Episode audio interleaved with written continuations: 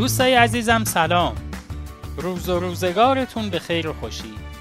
دوستای خوب برای این چهارشنبه یه قصه از مصنوی معنوی براتون انتخاب کردم که با صدای آقای محمد حسین رحیمی دوست خوبمون میشنویم.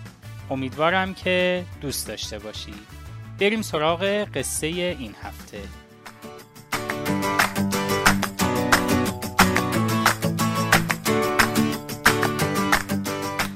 روزگاری در زمانهای قدیم مردی بود که کارش سقایی سقا به کسی می‌گفتند که از چشم آب برمی داشت و به در خانه ها می برد و به مردم می کار این مرد هم این بود. او خری داشت و یک گاری و چند ظرف آب مرد سقا هر روز صبح گاری را به خرش میبست. ظرفها را داخل گاری میگذاشت و لب چشمه می‌رفت. ظرفها را پر از آب می‌کرد و داخل کوچه ها فریاد می‌زد. آب خنک آب چشمه. مردم هم می آمدند و قدری آب می خریدند و می رفتند. حیوان بیچاره از صبح تا شب توی کوچه ها می گشت و راه می رفت و گاری را دنبال خود می کشید. او آنقدر کار کرده بود و علف تازه نخورده بود که گوشتی به تنش نبود. پوست بود و استخوان. مرد سقا هم مثل خرش لاغر و نحیف بود. با هزار سختی پول کمی در می آورد و به زور شکم خود را سیر می کرد و دیگر پولی نداشت که برای خرش علف یا جو بخرد. خر که جز کار کردن چاره ای نداشت بار می برد و کاه خوش می خورد و از زندگیش راضی نبود. روزگار گذشت تا اینکه روزی از روزها معموری که از اسبهای شاه نگهداری می‌کرد سقا و خرش را دید دلش به حال خر بیچاره سوخت و به مرد سقا گفت این خر از گرسنگی است که اینقدر لاغر شده. ممکن است از بین برود. چند روزی آن را بیاور به طویله شاهی تا در کنار اسبها و قاطرهای شاه علف بخورد و کمی جام بگیرد. سقا به خرش احتیاج داشت. اما برای اینکه خرش چند روزی غذای خوب بخورد و سر حال شود و بهتر کار کند حرف رئیس طویله شاه را قبول کرد و خر را برد به کاخ شاه.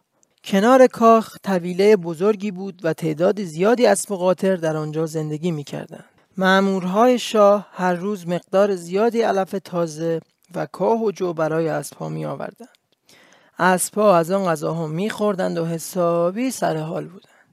خر وارد طویله شد و از دیدن آن همه علف تازه و کاه و جو خیلی تعجب کرد خر که بسیار گرسنه بود شروع کرد به خوردن. آنقدر خورد که شکمش باد کرد و در گوشه خوابید. او فکر کرد خوش به حال این اسبها چه غذاهای خوبی می‌خورند. تازه کار هم ندارند. از صبح تا شب بیکارند و یک جا ایستادند. نه کار می‌کنند نه بار می‌برند. واقعا که خوش به حالشان. چند روزی گذشت و ناگهان بین آن کشور و کشور همسایه جنگ شد. سربازای شاه آمدند اسبها را از طویله بیرون بردند و پشت آنها زین گذاشتند و سوارشان شدند و به طرف میدان جنگ تاختند. جنگ چند روزی طول کشید. وقتی سربازها برگشتند خر دید که اسبها همه زخمی و خونی و دست و پا شکستند. خر از دیدن اسبهای زخمی خیلی ناراحت شد. در دل گفت ای خدا مثل اینکه وضع من بهتر از این اسباست درست است که من مجبورم کار کنم و بار ببرم. درست است که علف تازه نمی‌خورم ولی دیگر تیر و تفنگ در کار نیست که اینطوری زخمی شوم. بهتر است پیش سقا برگردم و خدا رو شکر کنم که مثل این اسبا نیستم.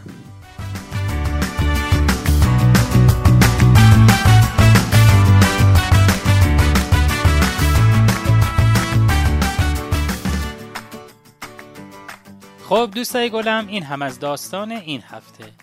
امیدوارم که این قصه رو با صدای آقا محمد حسین گل شنیده باشید و دوست داشته باشید.